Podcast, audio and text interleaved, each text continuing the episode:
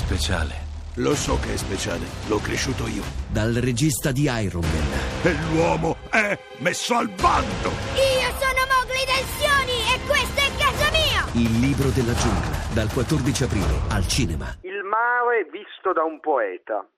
È come il mare visto da un benzinaio, non cambia nulla. I poeti hanno l'apparato visivo uguale ai benzinai, solo che i poeti hanno la pessima abitudine di scrivere poesie sul mare, sull'amore, sui gabbiani, sul loro stato d'animo di poeti, magari sull'amore che provano per un gabbiano visto volare al mare.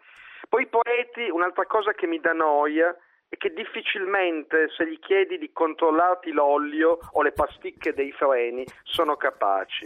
Tipicamente i poeti si incontrano ai convegni di poeti, si leggono tra di loro, solo poeti, alle volte ci sono le loro mamme, alle volte le loro fidanzate, entrambe vorrebbero essere altrove, tipicamente altrove. La noia si taglia con il coltello, quello affilato, terza serie perfetta. I poeti sanno delle cose spesso inutili, le cose utili spesso non le sanno, tipo che Capitan Harlock, il pirata dello spazio, ci vedeva da tutti e due gli occhi, ma si metteva la benda perché fa fico.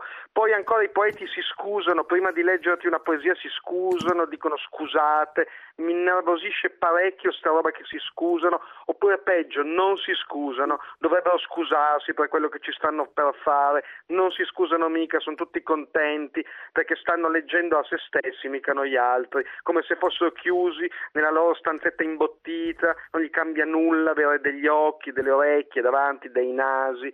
I poeti servono, dice, io non so se servano, so che mi serve la poesia, scriverla soprattutto e leggerla per passare indenne questo sabato pomeriggio infame di gabbiani a benzina.